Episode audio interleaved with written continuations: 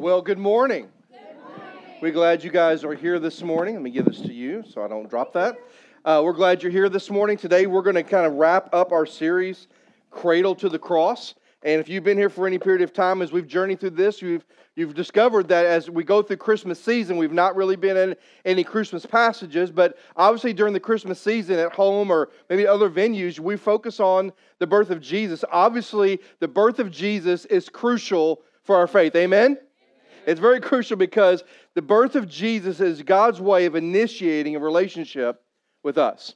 Knowing that we cannot achieve it on our own, He sent His only Son to be born as a baby in the manger. But I wanted to remind you, and the series hopefully is reminding us that the manger was not the end. That the plan for Jesus was always, always to go to the cross.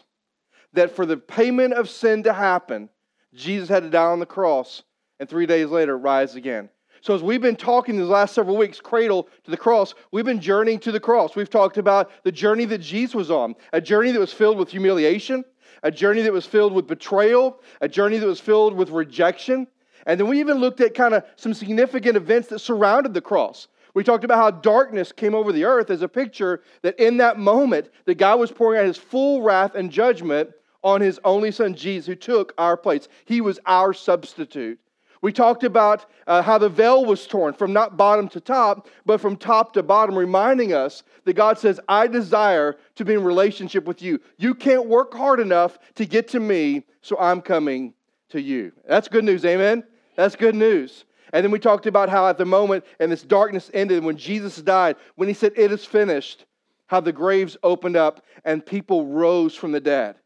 And just proving that he is God and that he truly has conquered death hell, and the grave. And then we looked at the Roman centurion and his ultimate conclusion. Then last week we talked about one of my favorite characters around the cross that maybe we don't ever talk about very much, and that's Joseph of Arimathea. We know that he was a wealthy man and he's the man that Jesus laid, that he was put into his tomb. But what we discovered was before the cross, Joseph was a secret disciple of Jesus. But after the cross, he was a disciple that was bold and courageous in his faith.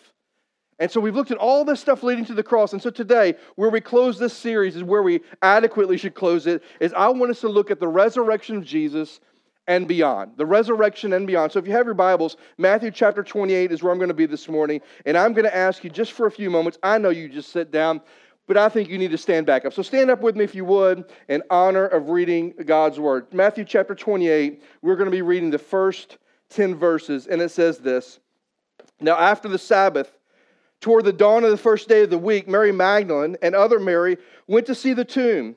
And behold, there was a great earthquake, for an angel of the Lord descended from heaven and came and rolled back the stone and sat on it. And his appearance was like lightning, and his clothing white as snow. And for fear his guards trembled and became like dead men. But the angel said to the woman, Do not be afraid, for I know that you seek Jesus whom was crucified. He is not here, for he is risen as he said, by the way. In other words, he already told you that. You should have believed it. But as he said, come see the place where he lay. Then go quickly and tell the disciples that he is risen from the dead. And behold, he is going before you in Galilee. There you will see him. See, I have told you. So they departed quickly from the tomb with fear and great joy and ran to tell the disciples. And behold, Jesus met them as he said, Greetings. And they came up and they took hold of his feet and worshiped him. Then Jesus said to them, Do not be afraid. Go and tell my brothers to go to Galilee, that there they may see me. May God bless the reading of his word. You may be seated. Now, as we look at the resurrection, we're going to we're gonna actually move beyond the resurrection in a moment, but I want to read that because when you think about the cradle and you think about the cross and the, the burial and the resurrection, so, things that have just been kind of flowing through my mind the last several weeks is there's some unbelievable comparisons and similarities that you see at the birth of Jesus that you also see at the death, the burial, and the resurrection of Christ. For example, at the birth of Jesus, Jesus was in a borrowed manger, right? It wasn't his, it was a borrowed manger. And when he died and was buried, where was he buried? In a borrowed tomb. At the birth of Jesus, you see the angels announcing to the shepherds, which we'll talk about tonight, the angels announcing to the shepherd that the Messiah had come. And here in this passage, in Matthew chapter 28, you see the angel announcing to Mary Magdalene and to the other Mary that he is not here, that he is risen. So, in both cases, an angelic declaration. And then in the story in Luke's gospel, in the birth of Jesus, it says that, that we come to bring you good news that produces great what? Joy. And here, the same thing is said that this is good news because, and it brings you great joy. I mean, there are so many similarities between the birth of Christ and the death, burial, and resurrection. And just by the way, let me just say this: none of those are consequential. I mean, I mean, in the sense of they're not coincidence. Those are things that, that are just like, like, oh, that's kind of cool. It happened. No, no, those are significant because it's bookending from the whole beginning of his life to the death, burial, resurrection that Jesus is whom he claimed to be and that he is God. That he is the Savior of the world. And from his birth to his resurrection, there are so many similarities that declare that. Now, there are two particular similarities that I want to kind of look at just for a moment because it sets the table for where we're going today.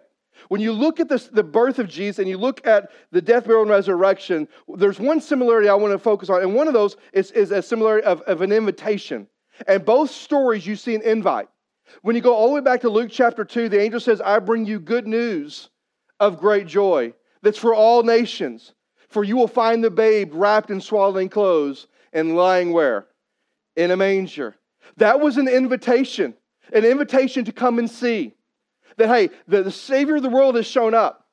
And you're invited to go check this thing out. You're invited to come and see. And we see the same thing here in Matthew chapter 28. The angel tells them, Do not be afraid. Come and see the place where he lay.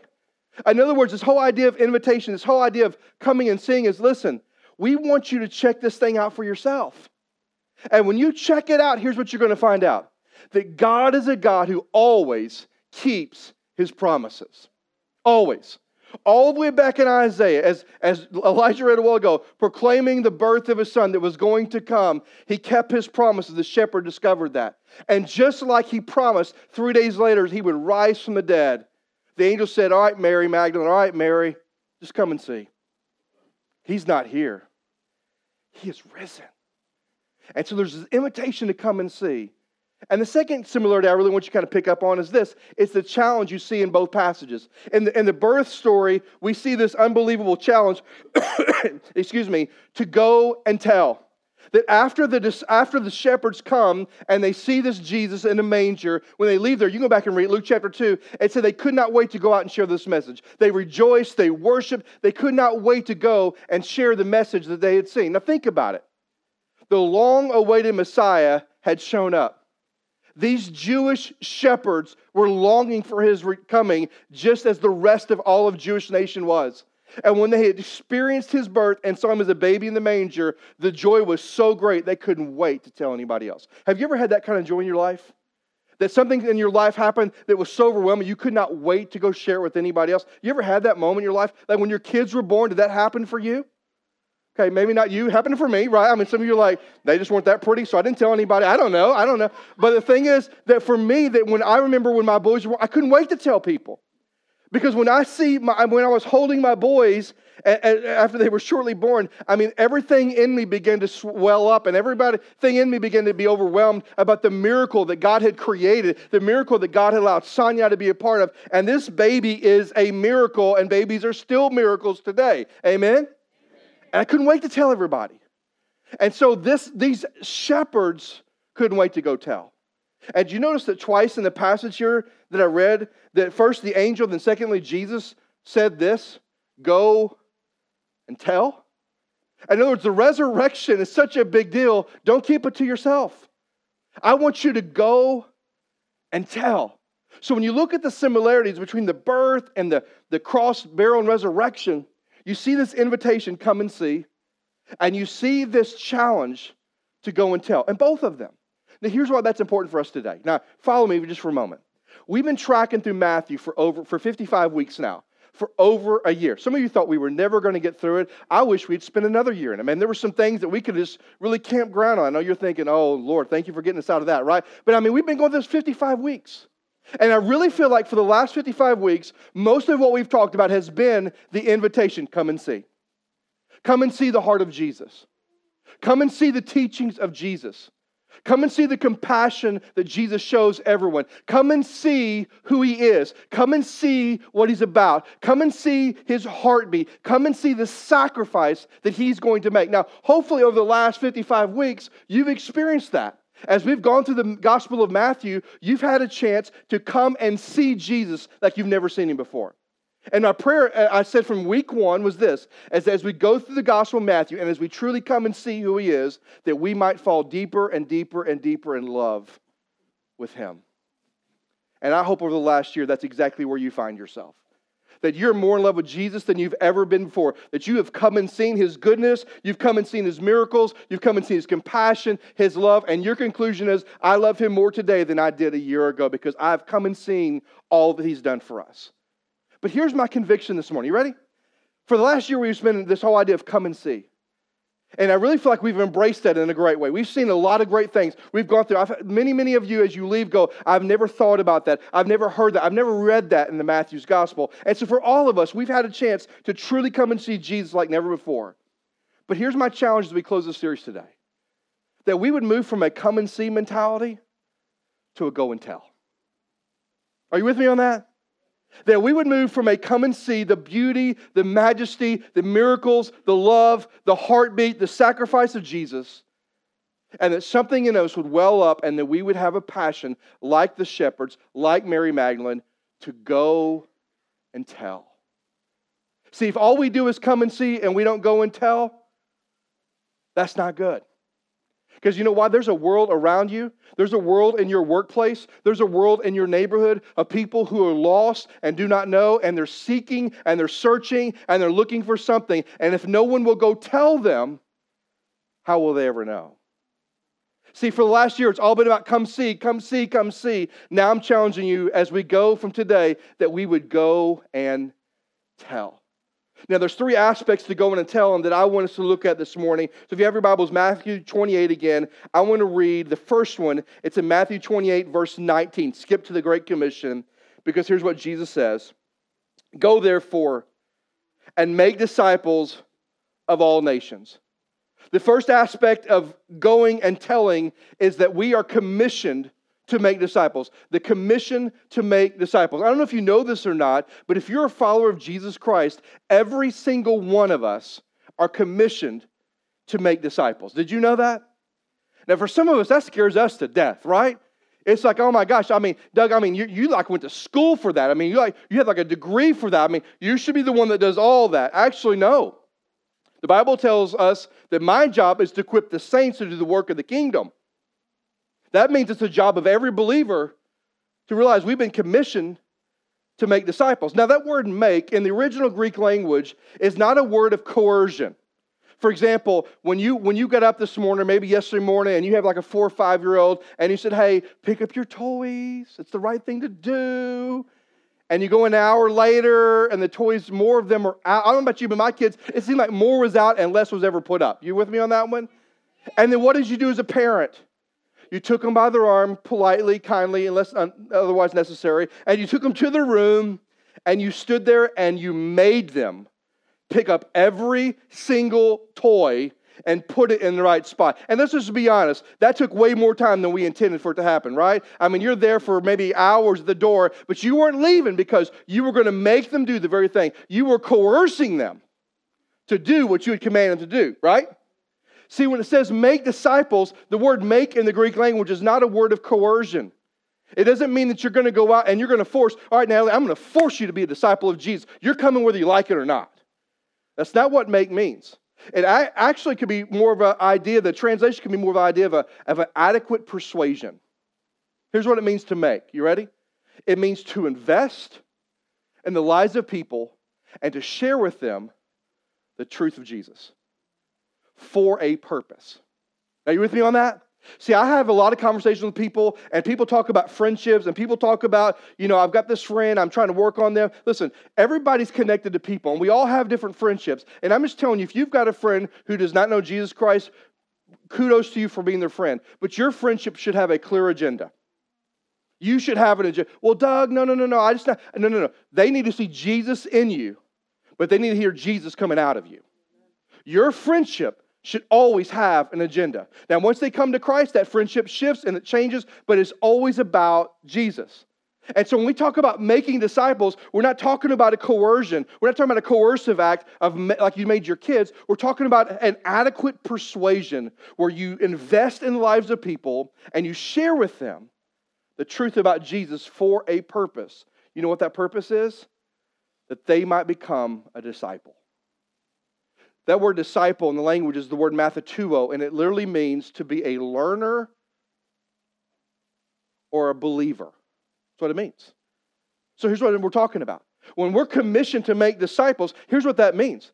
That means that we are to live our lives in such a way that we go and invest in people and we share the truth of Christ in the lives of people with the ultimate goal to see them become a follower of Jesus. That's what our goal is.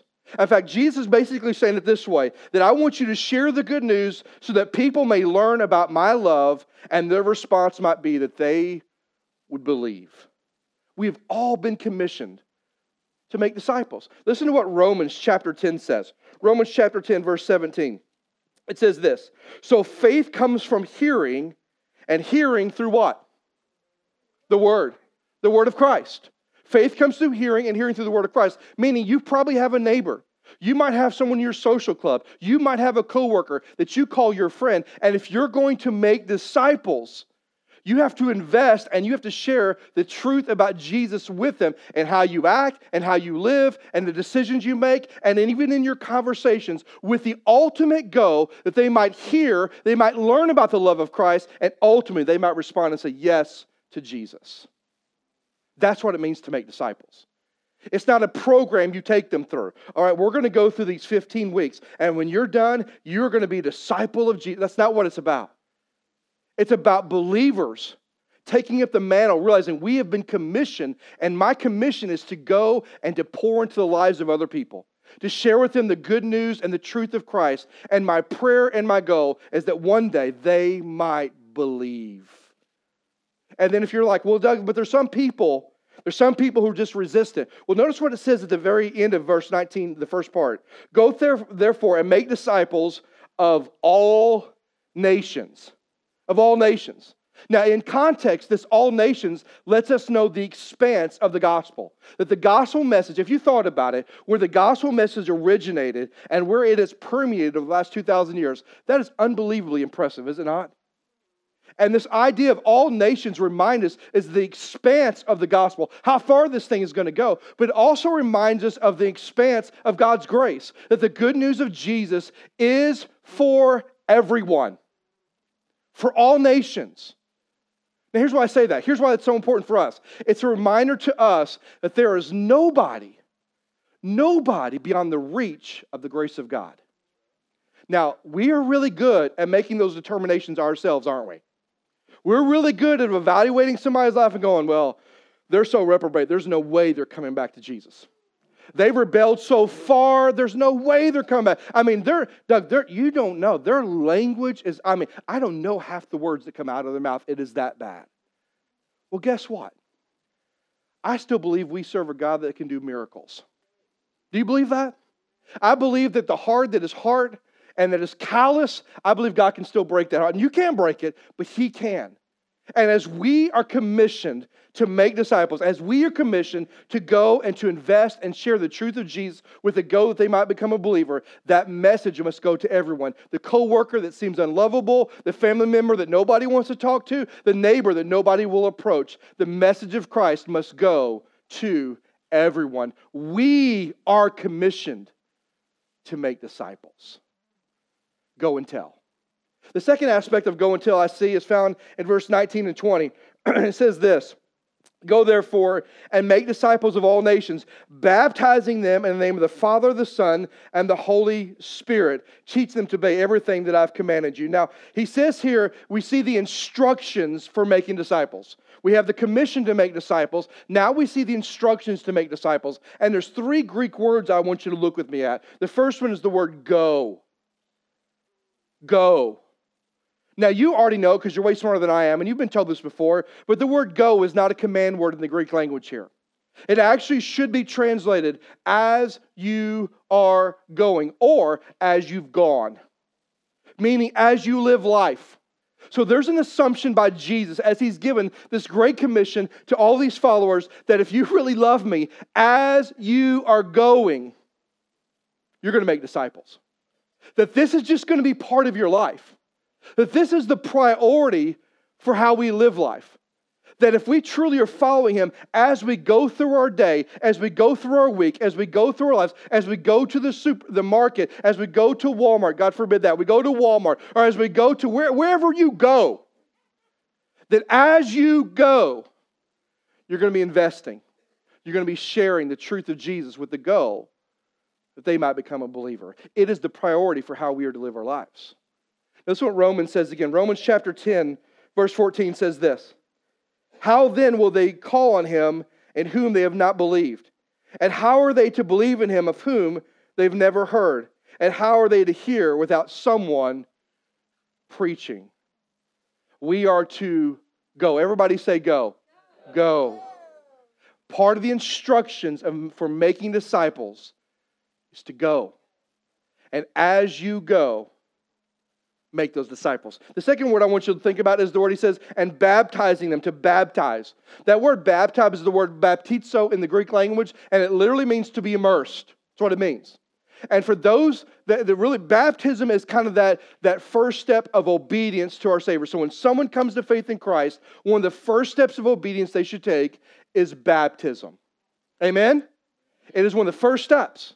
Now, Paul gives a little insight into baptism. Romans chapter 3, or Romans chapter 6, verse 3 and 4 say this Do you not know that all of us who have been baptized into Christ Jesus were baptized into his death? We were buried, therefore, with him by baptism and death, in order that just as Jesus, uh, just as Christ was raised from the dead by the glory of the Father, we too might walk in newness of life that we are to that baptism is this idea that baptism is our public way of identifying with Jesus. The Old Testament it was circumcision. That's how you knew that you were an Israelite or a Jewish person. It was a physical marking. But that is not the way in the New Testament. Baptism is the way that we tell the world, I am with him. I'm with him. I belong to him. Baptism is also the way that we say and recognize that his story is going to be our story. That I'm following his footsteps. Was Jesus baptized? Was Jesus baptized? Yes. And I'm following his steps. His story of ridicule is going to be my story of ridicule. His story of betrayal, quite possibly, will be my story of betrayal. His death, I too one day will die. But just as he was risen from the dead, one day I too be resurrected from the dead. Baptism is a publicly identifying that I belong to Jesus. He says, Go, baptize. Now, some of you are thinking immediately, you're going, okay, wait a minute, Doug. You're saying that if I, if I, as I'm going through my life, as if I'm investing and sharing the good news of Jesus with the hope that someone believes, and if they actually come to faith in Jesus, are you telling me that I should immediately go and baptize them? That's not what I'm saying. That'd be super cool, though, would it not? I mean, it's like the Ethiopian eunuch happened all over again. But the idea here is this is a command for the church. We baptize people when they come to faith in Christ. But here's the encouragement here that when you are investing and sharing with someone and they truly do, do come to faith in Christ, they truly do believe that you need to encourage them to publicly identify with Jesus. You need to encourage them not to keep it secret like Joseph Arimathea, that they would publicly identify with Jesus through baptism. He says, Go, baptize. And the last one he says is, teach. He says, Go, eh, let me read it one more time. Go therefore, make disciples of all nations, baptizing them in the Father, the Son, and the Holy Spirit, and teaching them to observe all that I have commanded you. In other words, everything that I've poured into you, poured into them. All those teachable moments we had, poured into them. Now, this is, listen, here's why the instructions are so important. Because a while ago, when I said that we're all commissioned to make disciples, you just began to sweat like nobody's business. I mean, you were like stressed to the max. You're like, oh my gosh, what, how do I do that? Well, this is how. This is the instructions. You got to go. Baptize, encourage them to publicly identify with Christ, and then you have to teach them. See, here's the problem with most of us, and this is the problem, really, this is the indictment against the Church of America, and it's this, is that we want to see people saved, but as quickly as they get saved, we kind of go, well, great for you, and we don't, they drop from there.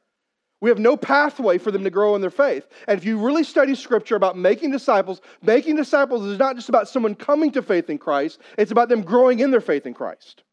Right?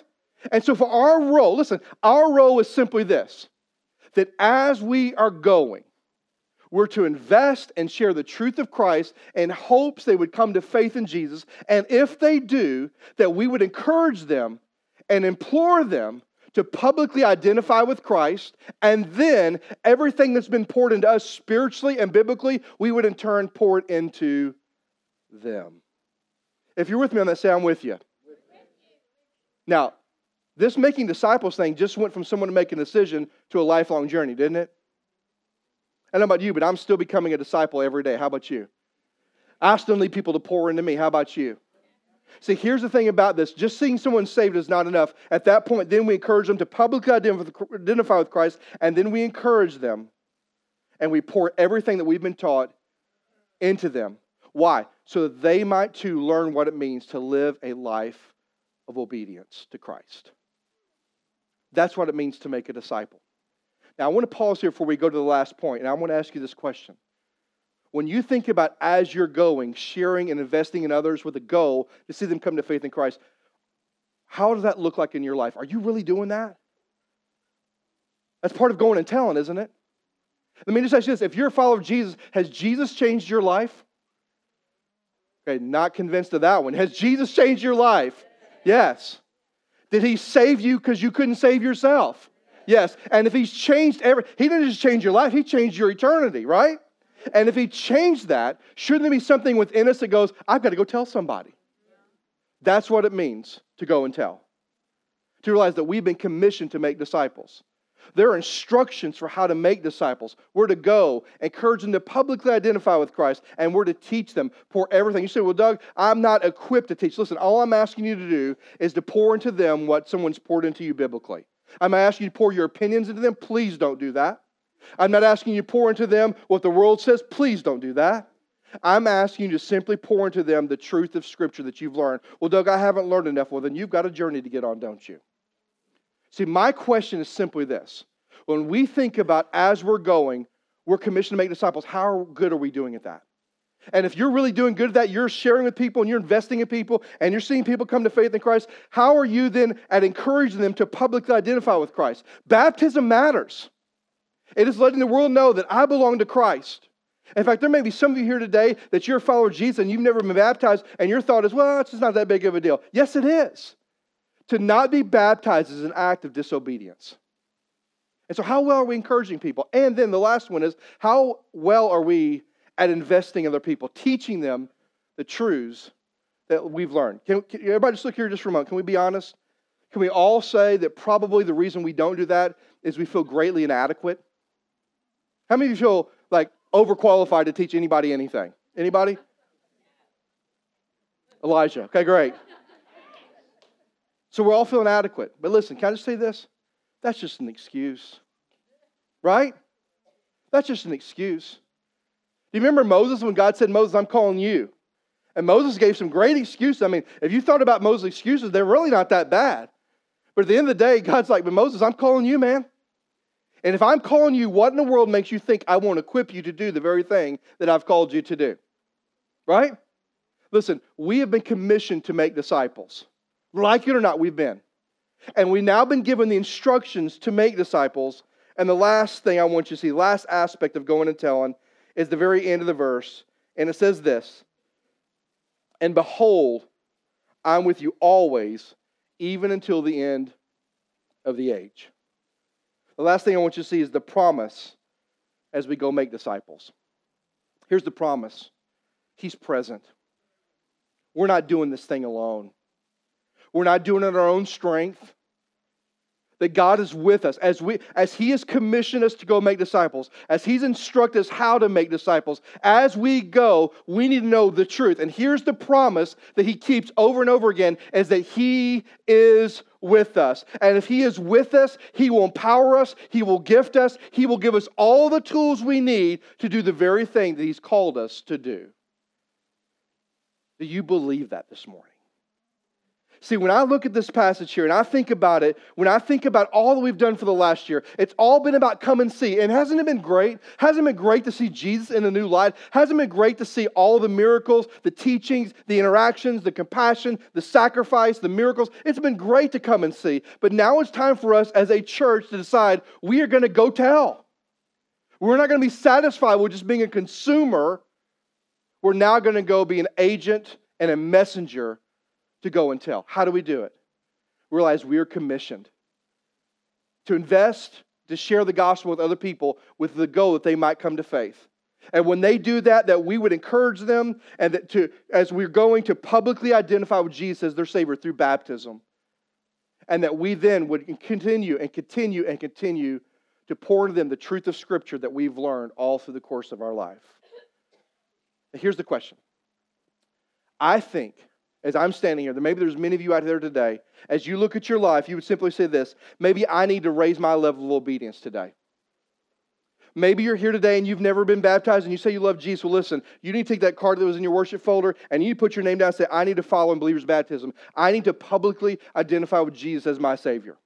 And if you do that, we would love to baptize you. We'd love to celebrate that decision in your life.